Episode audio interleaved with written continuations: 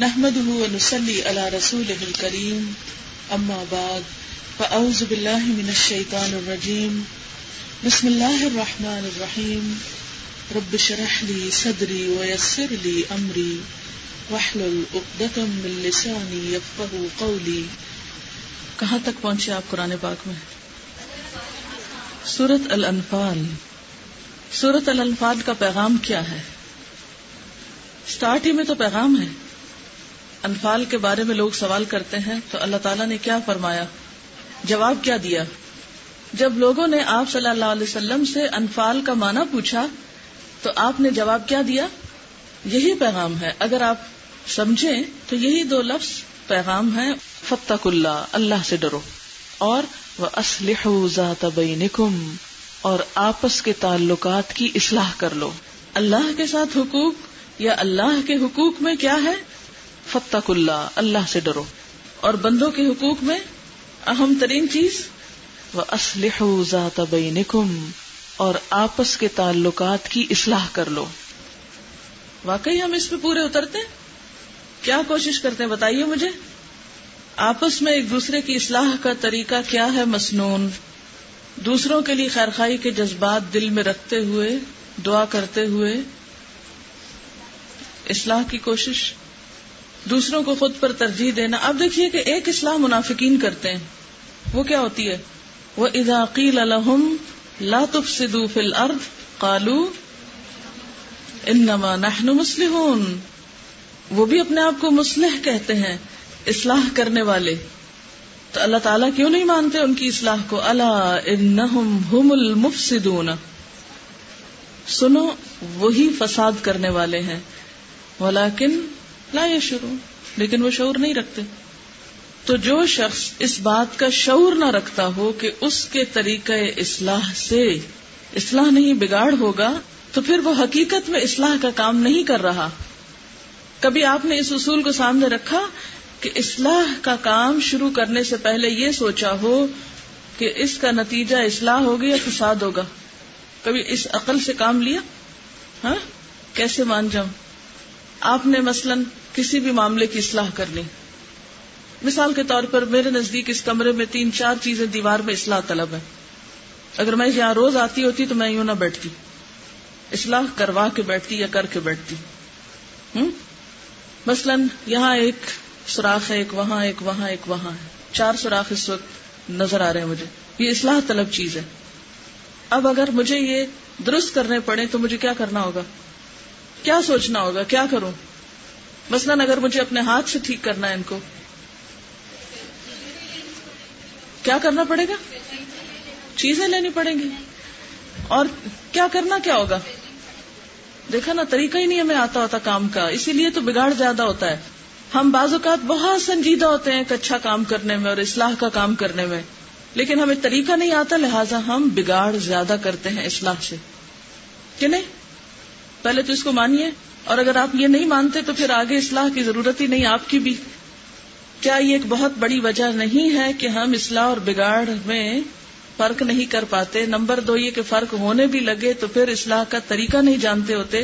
لہٰذا اصلاح کی بجائے بگاڑ شروع ہو جاتا ہے۔ آپ کو بہت شروع میں میں نے غلطیوں کی اصلاح کا یوزکی ہم کا ایک طریقہ بتایا تھا کہ آپ صلی اللہ علیہ وسلم کا طریقہ کیا تھا۔ ایک تو یہ تھا کہ آپ کا ڈائریکٹ طریقہ تھا۔ جہاں جو دیکھتے تھے وہاں کبھی مسکرا کے، کبھی ہنسی سے، کبھی ڈانٹ کے، کبھی کسی طرح، کبھی کسی طرح یاد ہے شروع کی باتیں؟ یہ بھول گئے سب، بھول گئے۔ کیا طریقے تھے؟ کئی حدیثیں میں نے آپ کو سنائی تھی کہ آپ صلی اللہ علیہ وسلم کس طرح تسکیہ کرتے تھے، کس طرح اصلاح کرتے تھے۔ پہلے تو یہ تھا کہ ڈائریکٹ ہوتا تھا۔ آپ کا طریقہ یہ نہیں ہوتا تھا کہ خرابی خود دیکھیں اور جا کے کسی اور سے کہ اچھا تم جاؤ، یہ ٹھیک کر دو۔ تم اس کو کہو وہ ٹھیک ہو جائے۔ یہ نہیں تھا آپ کا طریقہ۔ کیا تھا؟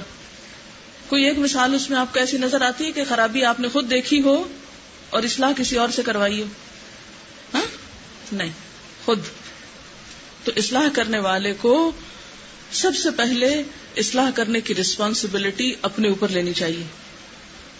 پھر آپ دیکھیں کہ جس چیز کی آپ اصلاح کرنے لگتے نا مسئلہ ایک چھوٹی سی مثال ہے، یہ ٹائم ہی ٹھیک کرنا ہے میں نے. یہ بھی اصلاح کا طریقہ نا ایک، کہ نہیں؟ مثلا ٹائم ٹھیک کرنا ہے میں نے، تو میں کیا کروں گی؟ پہلے یہ دیکھوں گی کہ یہ کہاں سے اس کی سوئیاں گھومتی ہیں۔ پھر یہ کہ اس پہ طاقت کتنی لگنی چاہیے۔ یہ نہیں۔ پھر یہ کہ دائیں گھمانا چاہیے یا بائیں گھمانا چاہیے۔ سب سے پہلے تو مجھے اس سے مانوس ہونا پڑے گا نا کہ نہیں۔ اور ایک آسان طریقہ ہے کہ میں کسی بچے سے کہہ دوں، اس کا ٹائم ٹھیک کر دو۔ جس کو آتا ہی نہ ہو۔ کون سا طریقہ ٹھیک ہوگا؟ اگر مجھے کسی سے بھی کرانا ہے، پہلی درجے کی بات تو یہ ہے کہ اصلاح کا کام خود کرنا چاہیے۔ اس کی ریسپانسبلٹی بھی خود پہ رکھنی چاہیے۔ کسی دوسرے کے کندھے پہ رکھ کے بندوق نہیں چلانی چاہیے۔ ٹھیک ہے نا؟ تیسری بات یہ ہے کہ کچھ کام ایسے ہوتے ہیں کہ جو آپ مثلا کسی اور سے کروا سکتے ہیں۔ چھوٹ مثلا گھر کی صفائی کرانی ہے، یہ بھی اصلاحی کا کام ہے نا۔ گھر کی صفائی یا کچھ اس طرح، وہ ایک روٹین کے کام ہے۔ معروف نارمل کام ہے، ٹھیک ہے۔ کچھ چیزیں ایسی ہیں کہ جو آپ کسی اور سے جب کرانے لگے تو آپ کو دیکھنا چاہیے کہ وہ اس کے لائق ہے یا نہیں۔ مثلاً بچے کو یہ کہنا کہ آپ ٹائم ٹھیک کر دیں، جس کو طریقہ ہی نہیں آتا گڑی گھمانے کا، وہ کیا کرے گا؟ کیا آپ کو ایسا کوئی تجربہ ہوا کہ آپ نے ایسا کوئی کام بچے سے کرانے لگے اور وہ کام سخت بگاڑ کا شکار ہوا؟ وہ الٹا ٹوٹ ہی گیا۔ مجھے یاد ہے کہ میں بہت چھوٹی تھی تو بس کلاس سکس میں تھی، شاید مجھے پہلی دفعہ گھڑی ملی تھی۔ اچھا وہ گھڑی تھی گولڈن اسٹیپ والی۔ اچھا وہ ہوا یہ کہ اس کی پتہ نہیں کون سی چیز کوئی نکلی یا کچھ آگے پیچھے ہوئی۔ تو میں نے اس کو دوسری کو جوڑنے کی کوشش کی، وہ اور زیادہ باہر نکل آئی۔ اس وقت مجھے احساس ہوا میں گھڑی ساز تو نہیں تھی۔ یہ کام مجھے اپنے ہاتھ میں نہیں لینا چاہیے تھا، یہ کام مجھے گھڑی ساز سے کروانا چاہیے تھا۔ اگر کسی دوسرے کو کام دیں اصلاح کا، تو پھر آپ کس کو دیں؟ جو اس کا ماہر ہو۔ گھڑی میں کوئی خرابی ہو جائے تو آپ کسی بچے کو نہ دیں، اپنے خود نہیں کریں، کسی ایسے سے نہیں کرائیں، پھر اپنے سے ماہر سے کروائیں۔ تو اصلاح کا کام بھی اگر آپ خود نہیں کر سکتے، تو اپنے سے زیادہ ماہر سے کروائیں۔ اپنے سے چھوٹے سے نہیں کروائیں۔ تعلیم تو چھوٹوں کی ہوتی ہے۔ یعنی بچوں کو سکھا تو آپ سکتے ہیں، لیکن آپ یہ کہیں کہ وہ آگے کریں، آپ کے حصے کا کام تو یہ نہیں ہو سکتا۔ اور کیا کرنا ہوتا ہے اسلام میں؟ ہاں کرنی کس چیز کی ہے؟ اور واقعی وہ چیز اصلاح طلب ہے بھی یا نہیں؟ بعض اوقات ایسا بھی ہوتا ہے نا کہ ایک چیز اچھی بلی ہوتی ہے اور ہم اس کے پیچھے پڑ جاتے ہیں۔ مثلاً، کبھی ایسا کوئی تجربہ اپنا سنائیے کہ ایک چیز اچھی بلی تھی اور آپ نے اس کو بلا وجہ اس کی اصلاح شروع کر دی اور وہ پہلے سے بھی ہاتھ سے گئی۔ تو فتح اللہ اللہ سے ڈرو۔ اور وہ اسلح ذات بینکم اور آپس کے تعلقات کی اصلاح کر لو۔ یہ اتنا سمپل فارمولا نہیں ہے یہ ٹیسٹ ہے لائف کا۔ تقوا اور آپس کی اصلاح دو بنیادی کام ہیں جو آپ کو کرنے ہیں۔ اس کے بغیر آپ مسلمان نہیں بن سکتے۔ اس کے بغیر آپ کا ایمان ترقی نہیں کر سکتا۔ نہ اللہ کا حق ادا ہو سکتا، نہ بندوں کا۔ اگر اللہ کا ڈر نہیں آپ کے دل میں، اور آپس کے تعلقات اچھے نہیں، تو کتنی نیکیاں کمائیں گے آپ؟ دیکھیے، ذاتی زندگی میں الحمد للہ میں نے اچھے تعلقات بہت زیادہ انجوائے کیے۔ عموماً جو لوگ میرے بہت قریب ہوتے ہیں، مثلا شوہر ہیں، مثلا بچے ہیں، مثلا جو لوگ میرے ساتھ سب سے زیادہ ٹائم گزارتے ہیں۔ میری سب سے زیادہ کوشش ہوتی ہے کہ ان کے ساتھ میرے تعلقات میں بدمزگی نہ ہو۔ بدمزگی کو اوائڈ کرتی ہوں۔ ٹھیک ہے؟ اگر کسی وقت انسان ہوں، کمی بیشی ہو جاتی ہے، ڈانٹ ڈپٹ لوں یا کچھ، تو کوشش کرتی ہوں کہ اس کو مسلط نہ کروں اپنے اوپر۔ ٹھیک ہے؟ مجھے جو چیز سب سے زیادہ اس میں فائدہ دیتی ہے، معاف کرنا۔ دوسروں کی زیادتیوں کو معاف کرتے چلے جانا۔ اور یک طرفہ معاف کرنا۔ اور دل کو بالکل صاف کرتے چلے جانا۔ ٹھیک ہے؟ نمبر دو، اپنے حقوق کے تقاضے اور ڈیمانڈز اور لسٹ نہیں سامنے رکھنی، بلکہ فرائض کی رکھنی۔ تو میرا فرض کیا بنتا ہے؟ انسان ہوں دل میں خیال آتا ہے کہ دوسرے شخص کو کیوں نہیں احساس کہ اس کا فرض بنتا ہے کہ وہ یہ کرے اور یہ کرے اور یہ کرے۔ مثلا اسٹوڈینٹ سے آپ لوگوں کے ساتھ بھی ایک تعلق رہتا ہے۔ تو بعض اوقات ایک کمی جب نظر آتی ہے کسی چیز میں، تو دل کڑتا ہے اور میں سوچتی ہوں کہ ایسا نہیں ہونا چاہیے، پھر میں سوچتی ہوں کہ نہیں، ابھی مزید انہیں سیکھنے کی ضرورت ہے یا مزید ہو جائے گا۔ تو سب سے پہلی چیز تو یہ کہ بدمزگی نہ ہونے دیں۔ کوشش کریں کہ بدمزگی نہ ہو۔ اگر بدمزگی ہو جائے تو اس کو جلد ختم کرنے کی کوشش کریں، اسے لمبا نہیں ڈالیں۔ نمبر تین یہ کہ دل کو پھر صاف کر لیں۔ اپنی کوتاہیاں اور اپنی غلطیاں دیکھ کر دل صاف کر لیں۔ یک طرفہ طور پہ معاف کریں۔ اپنے فرائض ادا کریں، حقوق کی پرواہ نہ کریں۔ آپ فرائض ادا کرنے لگیں کہ دوسرے خود ہی دینے لگے دینے والے بنے لینے کی بجائے دینے والے بنے جو کچھ بھی دے سکتے ہیں، دیتے چلے جائیں۔ اور اس میں آپ دیکھیے کہ اللہ تعالی سے سلے کی جب توقع رکھی، میں ہمیشہ یہ کہتی ہوں کہ کچھ کام ہوتے ہیں نا جو ہم دنیا کے کسی فائدے کے لیے کرتے ہیں۔ ٹھیک ہے نا؟ مثلا آپ کہیں پر کام کر رہے ہیں جاب کر رہے ہیں، آپ کو تنخواہ مل رہی، دنیا کا ایک فائدہ حاصل کرنے کے لیے آپ کام کر رہے ہیں۔ تو بھی آپ کو اپنی ذمہ داری پوری کرنی چاہیے۔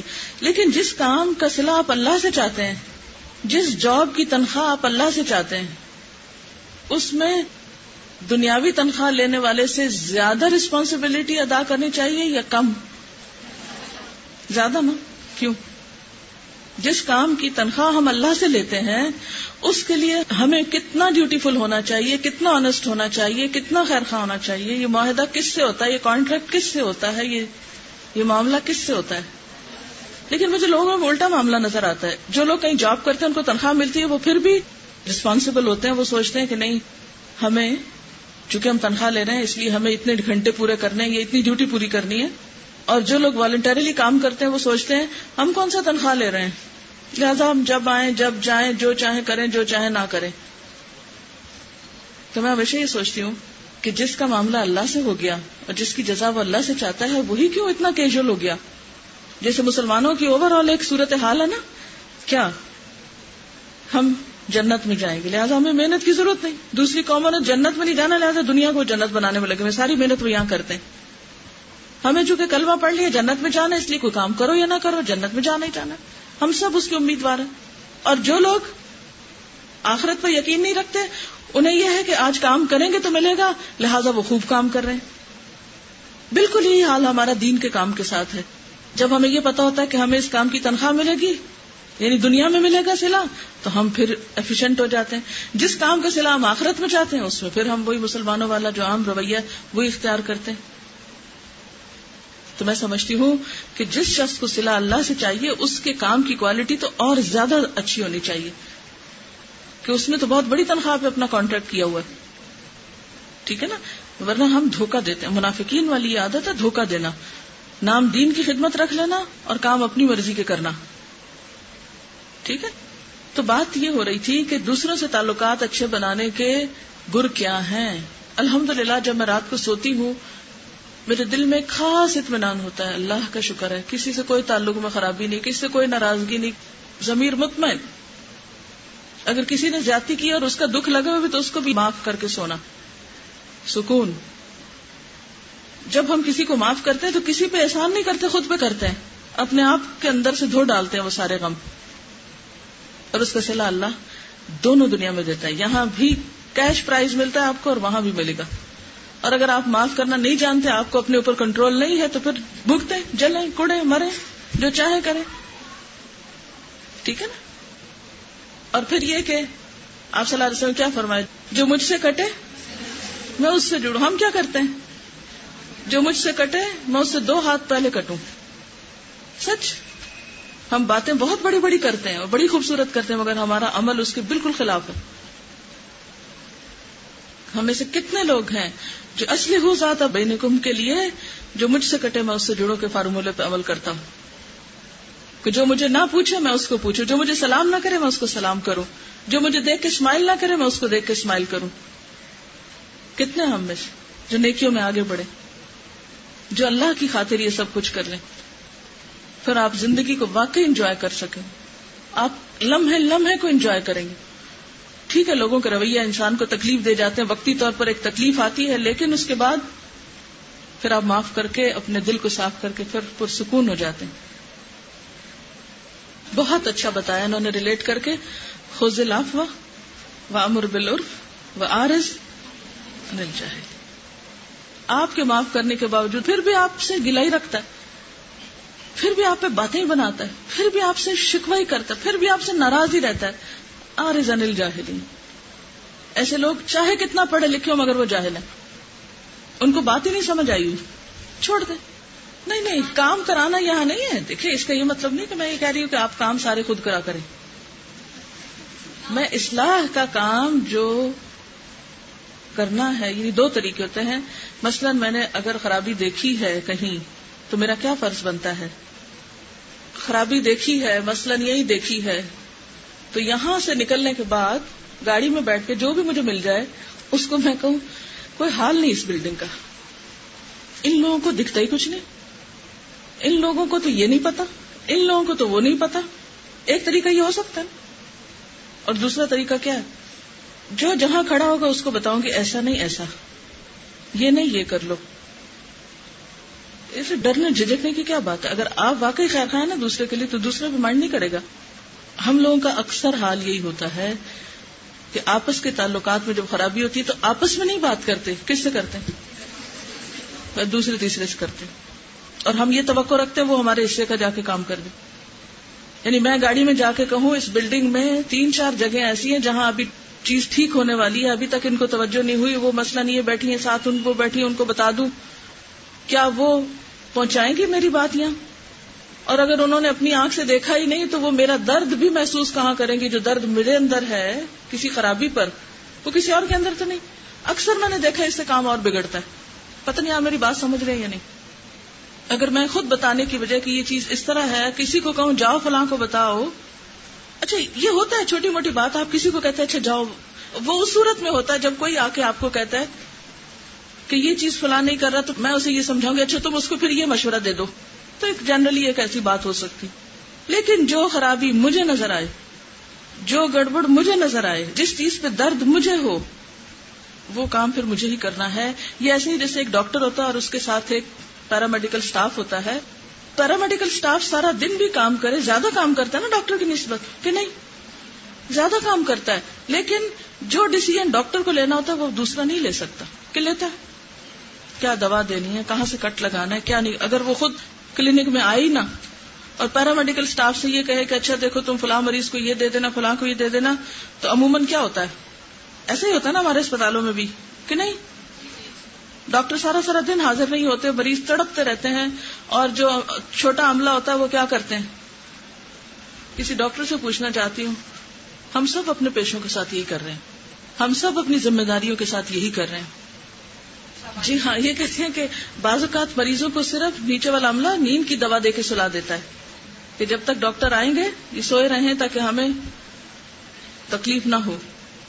اگر آپ غور کریں اور اول الباب میں سے ہوں اور باشعور لوگوں میں سے ہوں، تو ایسی بہت سی مثالیں آپ اپنے آس پاس دیکھ سکتے ہیں۔ ٹھیک ہے؟ اصلاح کے لیے تدبیر، منصوبہ پلاننگ خود بنانا ہوگا آپ کو۔ پھر اس میں آپ ڈاکٹر کا کردار ادا کریں گے اور آپ کے ساتھ ہی پیرامیڈیکل اسٹاف کا ٹھیک ہے؟ اسی طرح جیسے ایک کک ہے تو اس کے ساتھ کئی ہیلپر ہو سکتے ہیں۔ ہر چیز میں آپ دیکھیے جو ذمہ دار شخص ہوتا ہے، جس کی سپرویژن میں ایک کام ہونا ہے، اگر وہ خود بیچ میں موجود نہیں ہے تو کام صرف دوسروں پہ ڈال دینے سے بات نہیں بنے گی۔ خیر، یہ تو ایک سائڈ ایشو ہے، معاشرے کی اصلاح اور ادھر ادھر کی اصلاح کا۔ لیکن جو اصل چیز ہے اسی پر رہیے۔ فتق اللہ و اسلح ذات بینکم دیکھیے، اللہ نے آپ کو یہاں جوڑا ہے۔ اللہ نے آپ کو اکٹھا کیا ہے۔ اگر آپ آپس کے تعلقات میں کوئی بگاڑ پیدا کریں گے، کوئی رکھنا اندازی کریں گے، اللہ آپ کو پوچھے گا اس پر۔ اور اس نعمت کی اگر آپ نے قدر نہ کی، یقین مانیے ساری زندگی بھٹکیں گے بھی تو آپ کو رستہ نہیں ملے گا۔ اگر آپ نے آپس کے تعلقات بگاڑے۔ سب سے زیادہ اس معاملے میں آپ نے کانشیس رہنا۔ اور جس کے اندر خدا کا خوف ہوگا، وہ کبھی لوگوں سے بگاڑ نہیں سکتا۔ اس کے تعلقات خراب نہیں ہوتے۔ جس کے اندر خدا کا خوف ہوتا ہے اس کے تعلقات ہمیشہ اچھے ہوتے ہیں لوگوں کے ساتھ۔ وہی معاف کر سکتا ہے، وہی پہل کر سکتا ہے، وہی اللہ کی خاطر صبر کر سکتا ہے، اور اس کے بغیر تعلقات اچھے نہیں ہو سکتے۔ ٹھیک ہے؟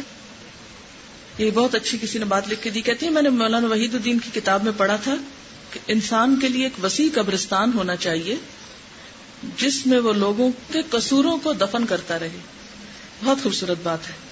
ایک وسیع قبرستان جس میں وہ لوگوں کے قصوروں کو دفن کر تب آپ اچھے تعلقات قائم کر سکتے اصلی ذات بین کم کے اوپر تب۔ دیکھیے، ایک ہے خارجی اصلاح اور ایک ہے آپس کے تعلقات کی اصلاح۔ گھر میں، دوستوں میں، کسی ادارے میں، کسی تنظیم میں آرگنائزیشن میں گروپ میں۔ بگاڑ بہت آسان ہے، ٹوٹنا بہت آسان ہے، بکھرنا بہت آسان ہے، لیکن اجتماعیت میں تنظیم کے ساتھ کام کرنا صبر اور قربانی مانگتا ہے، اپنی شان کی بھی، اپنی ذات کی بھی، اپنے مال کی بھی، اپنی بہت سی چیزوں کی۔ تب جا کر آپ اکٹھے ہو سکتے ہیں۔ وہ کہتی ہے میرا اکثر بھائی کے ساتھ جھگڑا ہوتا ہے اور میں ہی اس کو بلاتی۔ کیا ہوا؟ کیا فرق پڑتا؟ آپ کی شان میں میں نہیں دیکھتی، کمی آئی ہوئی ہے اس سے۔ سنجیدہ باتیں بھی ہو جاتی۔ ٹھیک ہے؟ آپ سلام کیجیے، اسمائل دیجیے، کسی کی کوئی تکلیف ہو، ان کی مدد کیجیے، کسی سے توقع نہ رکھیے اور اپنی گفتگو کم کر دیجیے۔ اخلاق، آپ کی لکس آپ کا اخلاق، آپ کا کام ڈاؤن ہونا، آپ کا بحث میں نہ الجھنا، یہ سب کنوے کر دے گا۔ ٹھیک ہے؟ آپ نے مولانا صاحب کے لیکچر میں بھی سنا تھا، جب کوئی لمبا سوال کرتا ہے تو میں جواب کم کر دیتا ہوں۔ کل کسی نے مجھے فون کیا، میں گھر داخل ہی ہوئی۔ کل میں صبح گئی تھی اسلام آباد اور شام واپس آئی۔ ایک رات کی بھی نیند خراب ہوئی تھی رستے میں سفر بھی اور کچھ میری والدہ کی طبیعت بہت خراب تھی، تو میں اموشنلی بہت اپسٹ تھی کل نا، کیونکہ ماں باپ کا رشتہ ایسا ہوتا ہے کہ جس میں انسان ان کی تکلیف نہیں دے سکتا۔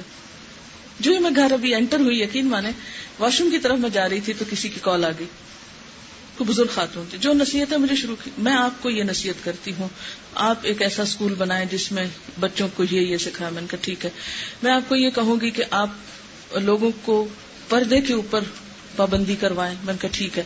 میں آپ کو یہ کہتی ہوں، یہ کہتی ہوں کہ پتہ نہیں کیا کیا باتیں وہ مجھے کہتی رہی اور میں صرف یہ کہتی ٹھیک ہے ٹھیک ہے ٹھیک ہے ٹھیک ہے، بالکل صحیح، ٹھیک ٹھیک ٹھیک۔ اچھا السلام علیکم۔ اتنی سخت بات، اتنی یعنی طویل اور یعنی مسلسل جیسے ایک تقریر ہوتی ہے نا، انہوں نے میری سننے کی بھی کوشش نہیں کی۔ اب میں نے کہا، میں اب اگر بحث کروں، نہیں جی یہ آپ غلط کہہ رہی ہیں اور یہ صحیح کہہ رہی ہیں، تو اس کا کیا فائدہ ہوگا؟ سن لیں۔ تو بہت سی باتیں صرف سن لینی چاہیے۔ ٹھیک ہے نا؟ تو اصلی ہو جاتا بہن بعد میں شکریہ ادا کرنے، آپ کو بہت شکریہ، آپ نے میری بات سنی۔ میں نے کہا، کوئی بات نہیں۔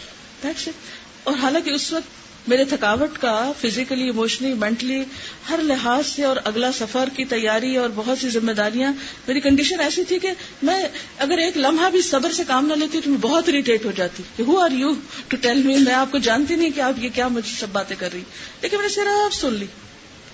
صرف سن لی۔